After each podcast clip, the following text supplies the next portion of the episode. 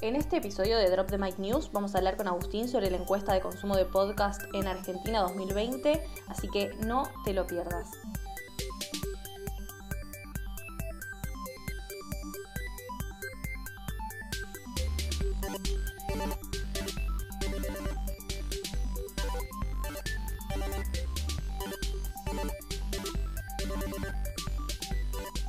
Un nuevo episodio de Drop the Mic News. ¿Cómo estás, Agustín? Hola Ale, ¿cómo andas? Eh, la verdad que estoy eh, muy, muy contento porque tenemos una edición de Drop the Mic podcast con mucha data que pudimos recolectar a través de la encuesta de consumo de podcast en Argentina que le hicimos en muy poquitos días pero conseguimos muy buenos resultados, muchas respuestas y mucho material que vamos a ir este, desarrollando y discutiendo en este episodio.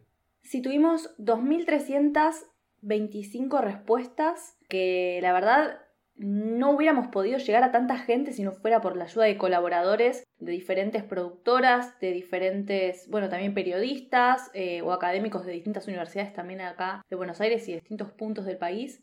Así que la verdad la cantidad de gente que respondió en lo personal superó muchísimo las expectativas que yo tenía, de alcance al menos, ¿no? De tanta gente que se copara a contarnos cómo consume podcast. Sí, la verdad que si bien eh, no, es un, eh, no es un estudio que tenga una, una, metodología con un rigor científico que asegure una representatividad sobre el total de la audiencia y que nos permita para decir, bueno, así escuchan podcast los argentinos, la cantidad de respuestas eh, nos permite un panorama eh, bastante, eh, si bien es, grueso, eh, puede ser tenido en cuenta sobre todo para lo que, lo que nosotros apelamos que es los productores de contenidos, digo, puede ser un insumo muy valioso y esperamos que así sea. El, apoyo y la ayuda de distintos colaboradores que difundieron la encuesta, además de responderla, fue fundamental.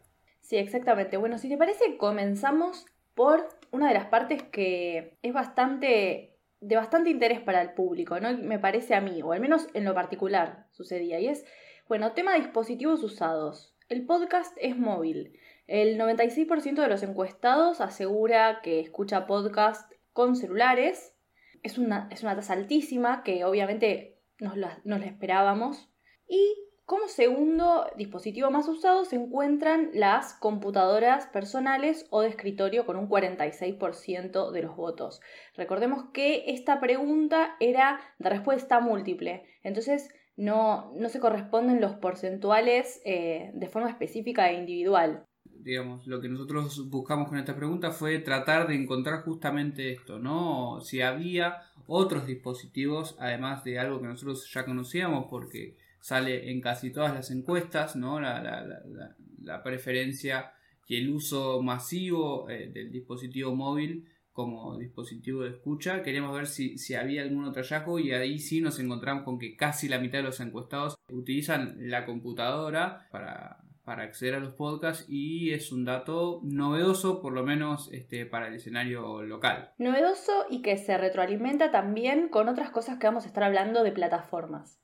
Pero bueno, vamos a tratar de, ir por orden y vamos a hablar ahora de los sistemas operativos de los teléfonos móviles que el 74-75% de, de los encuestados contestó que, que, usa dispositivos Android, cosa que también creo que se retroalimenta con las plataformas que ahora también vamos a estar hablando más adelante. 25% de ellos eh, tienen sistemas iOS y después el 0,5 otros que... Sí, es un dato que explica también cómo durante mucho tiempo el formato de podcast estuvo ligado en, esta parte eh, del continente americano a un consumo de usuarios de, eh, de Apple. Y de 2017 2018 para esta parte eso viene cambiándose el ingreso de, de Spotify en 2018 eh, vamos a ver que tiene un impacto muy importante en el mercado local. Después otro dato que, destaco es que muchos de los que respondieron la encuesta, más del 50%, empezaron a escuchar podcast entre 2018 y 2019. ¿no? Otra vez es un dato que nos hace de, preámbulo para la importancia de Spotify en, en el mercado local, en el escenario local, más allá de que de 2018 para esta parte también hay cada vez más marcas conocidas, marcas mediáticas conocidas produciendo contenido en este formato. Teniendo en cuenta la cantidad de gente que se fue sumando a escuchar podcast, dentro del informe nosotros hicimos un apartado específico para tratar de determinar si por casualidad la gente que escucha podcast desde hace más tiempo es la que más programas semanales consume. Y tenemos esa relación que dice que las personas que consumen desde antes de 2015 son más proclives a escuchar 5 o más podcasts por semana, mientras que las personas que se sumaron entre 2019 y 2020, o sea, este año y el pasado, tienden a escuchar entre uno y dos podcasts, pero si querés después eh, podemos hablar sobre esto cuando hagamos mención sobre la cantidad de podcasts semanales que se consumen. ¿Te parece, Agus? Sí, me parece que son datos este, muy interesantes, así como también ver Em, las situaciones de escucha, ¿no? Que son cuestiones que están muy ligadas también al momento de pensar la producción, ¿no? ¿Qué está haciendo el oyente objetivo o qué podría estar haciendo el oyente objetivo mientras está escuchando mi podcast? Y ahí nos encontramos con que la tarde es el momento del día donde los encuestados eh, prefieren escuchar podcast seguido por la noche, ¿no? Yo eh, por, por mi parte sospechaba que la noche iba a ser el, el momento del día preferido, pero eh, no, casi un 65% de los encuestados eligieron la tarde como el momento del día preferido para, para acceder a los podcasts. Sí, me parece que esto es interesante para empezar a, si bien no está representado en el estudio, ¿no? Tratar de determinar si los momentos por la tarde son los que tal vez se dedica mayor cantidad de tiempo escuchar a través de las computadoras, si es que se hace en las oficinas, o si esto, o en estos periodos de tiempo capaz se realizan lo que son los consumos on the go, que es por ejemplo cuando las personas se trasladan de diferentes lugares a sus casas, ¿no? En el retorno al hogar. Y bueno, después, como mencionaste también, el momento de escucha por la noche, que hace bastante foco, me parece a mí, en lo que es el consumo de podcast hogareño, ¿no? Que tenemos bastantes, bastantes actividades o bastantes porcentajes de actividades realizados dentro de la casa, que es donde se escucha podcast generalmente cuando, cuando uno está haciendo otra actividad y no puede ocupar sus ojos en un contenido audiovisual, sino que necesita tener los ojos libres, digamos, ¿no? Como por ejemplo, eh, cuando las personas cocinan, con el 38,2% de los encuestados, seguido también por cuando realizan limpiezas, ¿no? En sus hogares, el 30% de los encuestados, y también otro momento que me llamó muchísimo la atención y que particularmente soy usuaria de este momento es a la hora de ir a dormir, ¿no? Con el 18% de, de los oyentes votando estos momentos y la importancia del consumo hogareño. Sí, eh, sin duda esas son actividades que se realizan dentro de la casa, cocinar, descansar, hacer la limpieza. Exacto. Eh, que, que tienen una posición, o por lo menos buena parte de los encuestados las eligieron como eh, las actividades que realizan mientras escuchan podcast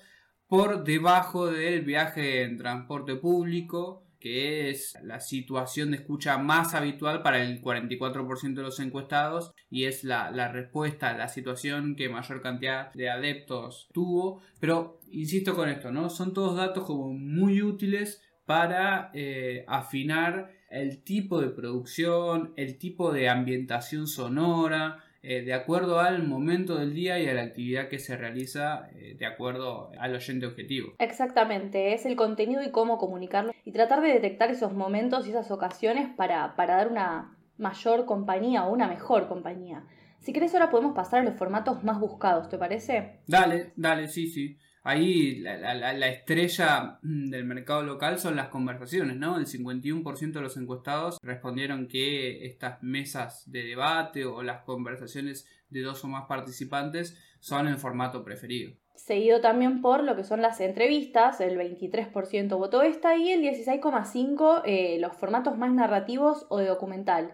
Y algo que me hace preguntar a mí, eh, que me siembra una duda, es, bueno, ¿Qué es lo que está sucediendo acá? ¿Esta selección de formatos más buscados se debe a la proporción de oferta local generada por, por los productores de la audiencia o, eh, o, es una búsqueda nativa que surge como del usuario específicamente, ¿no? Esta preferencia. No sé si se debe a cantidad o a alguna cuestión más cualitativa. Claro, la, la coincidencia entre, entre los formatos preferidos y los que más se realizan en el país nos hace preguntarnos si se produce lo que más, los formatos que más se buscan o se prefieren los formatos que más se producen, ¿no? Y para mí esta es la, opción eh, más viable, ¿no? Porque en un momento donde el podcast se está desarrollando, donde se están generando gustos, se están generando demandas, se están formando paladares o mejor dicho oídos. Se está profesionalizando lo que es el, oído del oyente. Sí, sí, no sé si, no sé si profesionalizando, pero sí adquiriendo gustos, ¿no? O sea, qué me gusta, qué no me gusta. Eh, los formatos de producción son muy determinantes para, para esa instancia también. Exactamente, y sumado a eso también lo que hablamos antes, la ocasión de uso, el momento y el tono. Hablando de, mm, de estrellas y de datos centrales, de la encuesta, tenemos eh, que Spotify es la plataforma del mercado argentino para acceder a este contenido. Lo que sí me sorprendió es que Spotify Premium es la que tiene el 70% de, de, los votos o la que fue más elegida, seguida por YouTube en un segundo puesto con el 23% y nuevamente Spotify en el podio ocupa Spotify con publicidad, es decir, el que es gratuito para los oyentes, pero a su vez tienen que escuchar publicidad, con el 17%. Y acá también hablamos de lo que es la penetración de esta plataforma en el mercado nacional, que como mencionamos anteriormente cuenta con al menos el 75% de los votantes de esta encuesta que tienen Android. Y también si tenemos en cuenta eso, el año en el que Spotify ingresó al mundo del podcasting, empezamos a dejar como una especie de, de telaraña, al menos de cómo y por qué recién está empezando a crecer el mercado nacional acá en Argentina, ¿no? Sí, todo lo que tiene por desarrollarse, incluso, eh, y apoyándonos en otro dato sobre plataformas, incluso en el consumo en computadoras y en escritorio, ¿no? En situaciones de no movilidad eh, porque YouTube aparece, no en vano, digo, no en vano YouTube aparece como la segunda plataforma, ¿no? YouTube es una plataforma eh, que para lo audiovisual sí es más móvil, sí tiene mucho más peso en lo que es eh, los dispositivos de, de teléfonos celulares, para actividades de escucha, como sucede con la industria musical, eh, reportes del IFPI marcan que YouTube es la principal plataforma digital de escucha de música. Exactamente, al igual que Cinca, eh, que había dicho lo mismo en el 2017 en su reporte. Exacto. Es importante entonces, eh, digo, pensar esto, ¿no? Cómo esta plataforma tiene mucho campo de crecimiento para esa instancia de consumo fija o hogareña o laboral en computadoras. Sí, eso la verdad que disparó bastantes preguntas, no solo eh, en Twitter y en las redes sociales, que también estuvimos hablando con podcasters también de, de, otros lugares del mundo, sino también en el grupo de WhatsApp que tenemos en el foro, donde, bueno, ¿cómo se tienen que pensar los contenidos de podcast para YouTube? ¿Tienen que ser fragmentos? ¿Tienen que ser los podcasts completos? ¿Tienen que ser puramente audiovisuales o tener algún tipo de artística? No creo que son muchas preguntas las que deberían, yo creo, empezar a, despertar estos números y a tenerlos en cuenta porque se estima que para los próximos años YouTube y todo lo que es el podcasting va a seguir creciendo. Sí, teniendo en cuenta también la segmentación que, que existe por las distintas edades de los oyentes, ¿no? En Estados Unidos, por ejemplo, los estudios marcan que la penetración de YouTube dentro de la escucha de podcast es mucho más fuerte en los segmentos más jóvenes que en los segmentos más adultos y lo mismo pasa con lo que tienen las, las, aplicaciones más eh, tradicionales como Apple Podcasts o otras podcatchers eh, que tienen más penetración en los usuarios más adultos también y que tienen más trayectoria, más experiencia escuchando podcasts. Y también quiero agregar que YouTube es eh, la primera plataforma en cuanto a uso o a preferencia de consumo de podcast también en Canadá. Y esto solamente lo cuento para que no, no se piense que es algo que está sucediendo puramente en Argentina por algún tipo de cuestión en particular, sino que es un fenómeno que se está dando en diferentes partes del mundo por también otro tipo de posibilidades que brinda esta plataforma, ¿no? Ya sea por la forma del que, del que los algoritmos captan tus intereses, por también la publicidad, porque incluso, o sea, subís un podcast y también tenés una posibilidad de, monetizarlo y está mucho más aceitado que lo que sucede con otras plataformas hoy en día, como por ejemplo con Spotify o con Apple Podcast. Creo que tiene un par de cuestiones que, si bien YouTube no es una plataforma o no fue pensada para podcast, el día de mañana tranquilamente podría llegar a ser y tiene otras posibilidades. ¿no? Me parece que hay que tenerlo en cuenta como para, para difundir los contenidos y pensar estratégicamente de cómo poder también hacer migrar a, esos viewers, a esas personas que miran a tus contenidos y fidelizarlos y traccionar a la audiencia. Sí, cada plataforma es un entorno propio. Exactamente. ¿Te parece, Ale? Ah, una cosa. Eh, podemos hablar también de, Google Podcast y su baja incidencia en los resultados de plataformas elegidas, ¿no? La verdad que eh, las cifras que obtuvimos son inferiores al 7% de, de los votos. Y la verdad que todavía es raro y me parece que Google Podcast está buscando como su, su espacio o su audiencia, no sé con cuánto esfuerzo, pero por ahora, al menos en el mercado local o en lo que son las, las respuestas de los, de los participantes, no, no se vio reflejada con una cifra demasiado relevante. Sí, así es. Me parece que la incidencia que tiene todavía Google Podcast en, en el escenario local y en el escenario mundial también está muy ligado a lo que puede conseguir la plataforma a través de su buscador e indexando podcast en, en, los resultados de las búsquedas, pero no todavía como una plataforma que los usuarios eligen para escuchar específicamente ese contenido. ¿Te parece, Ale, que pasemos a las temáticas más escuchadas por las personas que respondieron a las encuestas? Vamos a temáticas más escuchadas. Tenemos a cine y series como la temática preferida por al menos estos votantes, con el 45% de los votos, seguido por sociedad y cultura, economía y política e historia. Acá nuevamente vuelve a suceder el mismo fenómeno que hablamos con la cuestión de los formatos, ¿no? Cómo se repite que la temática, que generalmente es una de las más producidas a nivel cantidad de podcast en diferentes catálogos, también es la preferida del público.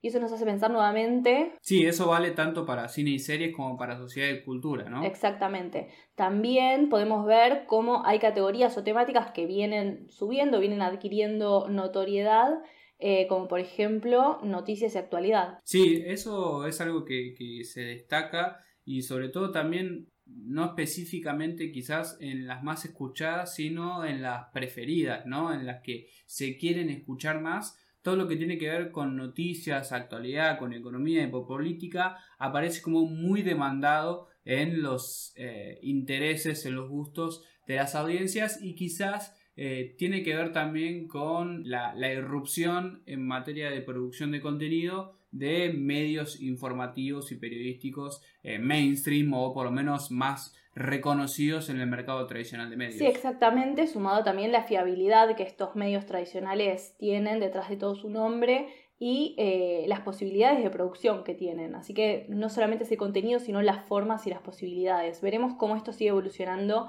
eh, durante los próximos años. Sí, otro dato que a mí me llamó la atención, Ale, y que me gustaría destacar, tiene que ver con la duración preferida de los podcasts, mejor dicho, con la mejor o, la duración ideal de los podcasts que te gustaría escuchar. Y ahí yo me encontré con que eh, más del 50% de los, de los encuestados respondieron que los prefieren entre 25 y 40 minutos y 45 minutos, perdón, siendo entre 36 y 45 minutos la duración con mayor nivel de preferencia. ¿no? Yo me imaginaba que eh, los encuestados iban a, a, responder, iban a preferir duraciones un poco más acotadas, más cercanas a los 25-30 minutos y no, aparentemente los podcasts de larga duración todavía o digo, todavía quizás se me mezcla el, deseo propio, ¿no? Digo, pero están muy fuertes en las preferencias de los usuarios. Sí, de todas maneras también hay una diferencia porque para las personas que, para las personas que todavía no leyeron el reporte, eh, vamos a hacer una pequeña explicación. Nosotros hicimos dos preguntas referidas a la duración. Una es la cantidad de o sea, la duración de los podcasts que escuchás y otra la que preferís escuchar. Y acá si bien son bastante similares las cifras que nos devolvieron las personas, ¿no? Con una mayor eh, preferencia por los podcasts, por ejemplo, de 36 a 45 minutos, entre lo que escuchan y lo que prefieren hay un decrecimiento de minutos. O sea, también me parece que acá hay una cuestión de me gusta este formato, me gusta este desarrollo y demás, escucho este tipo de contenidos de esta duración específica que me están ofreciendo, pero si pudiera, escucharía menos minutos, ¿no? Esto de que me parece que hay que tener en cuenta bastante. Esto de que al podcast no le sobre ni un minuto, me parece que se empieza a notar en todas las cifras. Se ve manifestado entre la preferencia y lo que escucho. Sí. Si bien ambos estábamos bastante expectantes de que los podcasts de menor duración tuvieran una mayor incidencia o una mayor preferencia. Sí, al mismo tiempo digo, está todo como enarbolado, ¿no? Está todo relacionado, la situación de escucha, el momento del día, porque eh, cuánto puede durar cocinar algo, cuánto puede durar la limpieza de algo, cuánto puede durar nuestro viaje al trabajo o nuestro viaje del trabajo a casa. Todo eso está relacionado con las duraciones preferidas, eh, entre otras cosas. Exactamente, también relacionado con el formato mismo, es decir, no es lo mismo, a ver, sabemos que el 51% de las personas eligió formatos de conversación que son bastante más radiales y bastante más sencillos de, comprender y de seguir, ¿no? Que tienden a ser más largos y se prestan para eso porque hay mayor interacción y es diferente a un podcast tal vez que es más tirando para lo documental o lo narrativo, que exige muchísima más atención, porque si te perdés una parte ya es como que perdés el hilo del contenido, que para estas duraciones o para esos formatos tal vez sea más adecuado que duren un poquito menos. Entonces también habría que ver eso, ¿no? Cómo la duración acá se corresponde bastante con los formatos elegidos, que son más de conversación, tanto con la mesa redonda como lo que es la entrevista en sí, y la participación de varios conductores. Ale, te invito a que hagamos dos paradas más antes de, terminar este episodio de Drop the Mic Podcast. Una es, eh, mejor dicho, la primera parada que te invito a hacer es eh, en la descubribilidad, ¿no? Cómo descubren y cómo llegan a nuevos contenidos los oyentes de podcast. En esta encuesta nosotros encontramos que el lugar o la forma más masiva, más, este, más utilizada para descubrir contenidos son las redes sociales, ¿no? Con todo lo que eso tiene para decir sobre eh, las estrategias de los productores al momento de llegar a los oyentes. Exactamente, todavía nos, nos encontramos en un mercado en el que las formas para comunicar eh, a través de las redes sociales, los contenidos que hacemos en los podcasts, todavía no están explotadas del todo y me parece que estos resultados que arrojan acá con un 64, casi 65% de, de, de preferencias o de lugar en donde se descubren nuevos podcasts a través de las redes, me parece que digo, eh, habría que ahondar y habría que empezar a animarse en el caso de que el podcast esté contemplado como algo más relacionado con los negocios, ¿no? Algo de ampliar la audiencia por, esa vía, con todas las posibilidades que uno tiene a través de las redes sociales para, para generar este tipo de publicidades o promociones. Otra de las cosas también importantes que como segundo puesto es una forma para descubrir los podcasts es la las recomendaciones de los de amigos que siempre aparecen en los reportes. No es una cuestión únicamente argentina, sino que se ve repetido en diferentes lugares, como mencionamos antes, Canadá, Estados Unidos. Y también otra forma que me parece muy relevante a tener en cuenta, y esto sí se puede hacer a través de la colaboración, que es la recomendación de podcast o la descubribilidad de podcast escuchando otros podcasts. Esto de si estoy escuchando algo y de repente me llega un pequeño corto de algunos segundos donde, donde puedo escuchar de qué se trata un podcast diferente, ¿no? Esta publicidad cruzada aparece como la tercera forma preferida o más utilizada de eh, estos encuestados. Ahora, vamos a hablar de los elementos que hacen que eh, una persona que no conoce tu podcast le dé play y por primera vez lo escuche.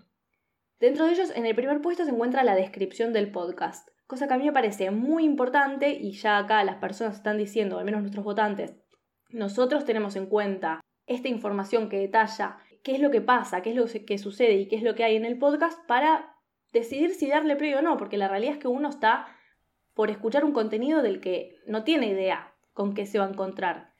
Entonces, una descripción del podcast es bueno para el SEO y es bueno para que el futuro o el potencial oyente entienda de qué va la cosa.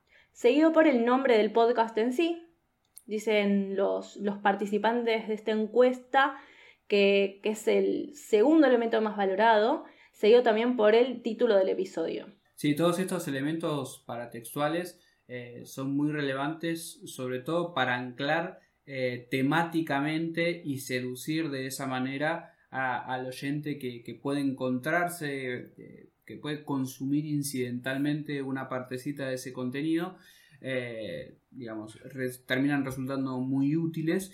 Y déjame decirte, Ale, una cuestión más relacionada a las formas eh, más utilizadas para, descubrir nuevos podcasts, que la, encuesta ubica muy por debajo en estas formas a todos los sistemas de recomendación de las plataformas, ¿no? Las categorías de las aplicaciones, las sugerencias de las aplicaciones no son las formas este, más eh, preferidas, más usadas para descubrir nuevos contenidos y eso nos dice mucho también sobre el campo que tienen estas plataformas, estos espacios para mejorar sus sistemas de recomendación de contenidos. Otra cosa que habíamos hablado antes de grabar con Agustín era que vos me habías dicho, si mal no recuerdo, que te llamaba la atención que el diseño gráfico o la portada no fuera uno de los principales elementos valorados a la hora de escuchar eh, elegir un podcast. Sí, creo que es un elemento que, le suma mucho a la presentación del podcast, pero que entiendo que no defina directamente si uno va a escuchar o no ese contenido.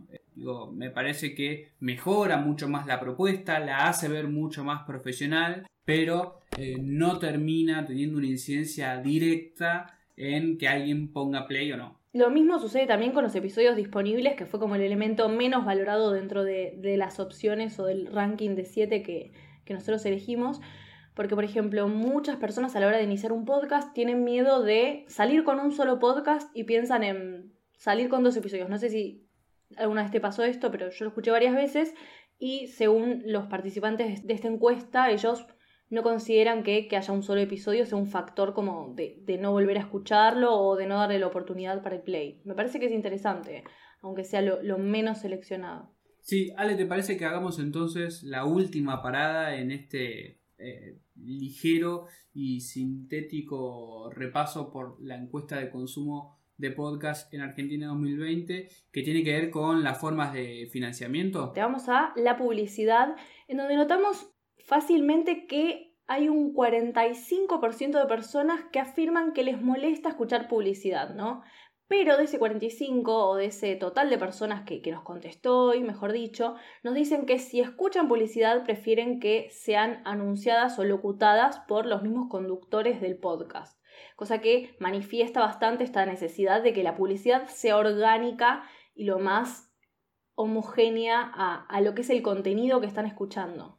Sí, que dialogue eh, por lo menos artísticamente o que no rompa la armonía artística del contenido es una línea este, muy eh, importante al momento de insertar la publicidad. Otro dato relacionado a, a la publicidad en los podcasts es que solamente un 34% de los encuestados escuchan siempre o casi siempre de manera completa la publicidad. Yo pensé que eso iba a dar este, mucho más alto, es decir, que el porcentaje va a dar mucho más alto, pero eh, digamos, son mayoría los oyentes que eh, tratan de avanzar o de saltearse la publicidad y es un comportamiento bastante eh, similar a otro tipo de consumos digitales, ¿no? Consumos culturales en plataformas digitales. Totalmente.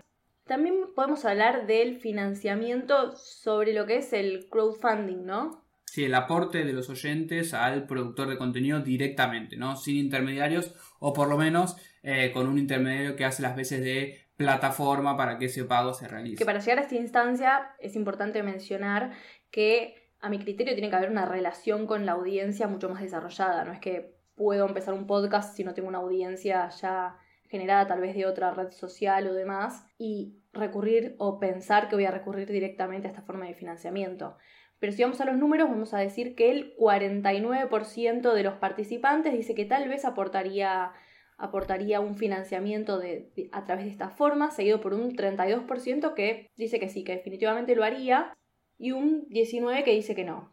Sí, en ese porcentaje, en ese porcentaje eh, hay que destacar que actualmente solo un 15% de los encuestados aportan directamente, eh, digamos, eh, dan un, ingreso, hacen un aporte a su, a su productor favorito o a su podcast favorito, por lo cual hay ahí un campo para este, desarrollar, ¿no? Y para seguir construyendo esa fidelización de los oyentes para que finalmente se transformen en suscriptores o no, sé cómo sería la palabra, ¿no? Pero aportantes a ese proyecto de producción. Sí, ser casi como una especie de mecenas del podcast, de cierta forma, pero mensual.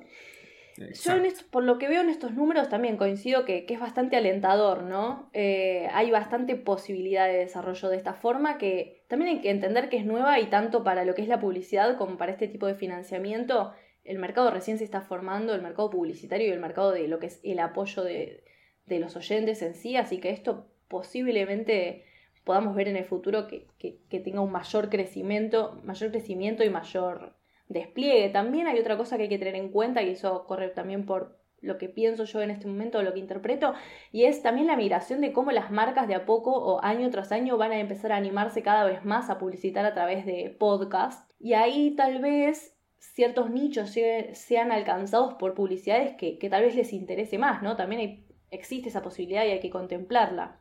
Sí, sin dudas, y, y también analizando un poco cómo es el mercado de las suscripciones digitales a distintos medios, no hay que dejar pasar que incluso a grandes marcas y a grandes portales digitales en Argentina les cuesta mucho hacer progresar sus planes, sus planes de, suscripción. Hablamos de Clarín, de La Nación, no tienen un gran éxito en sus planes de, pago por acceso a contenidos, por lo cual es lógico que haya problemas para, este, para esta metodología en todos los ámbitos de la producción cultural.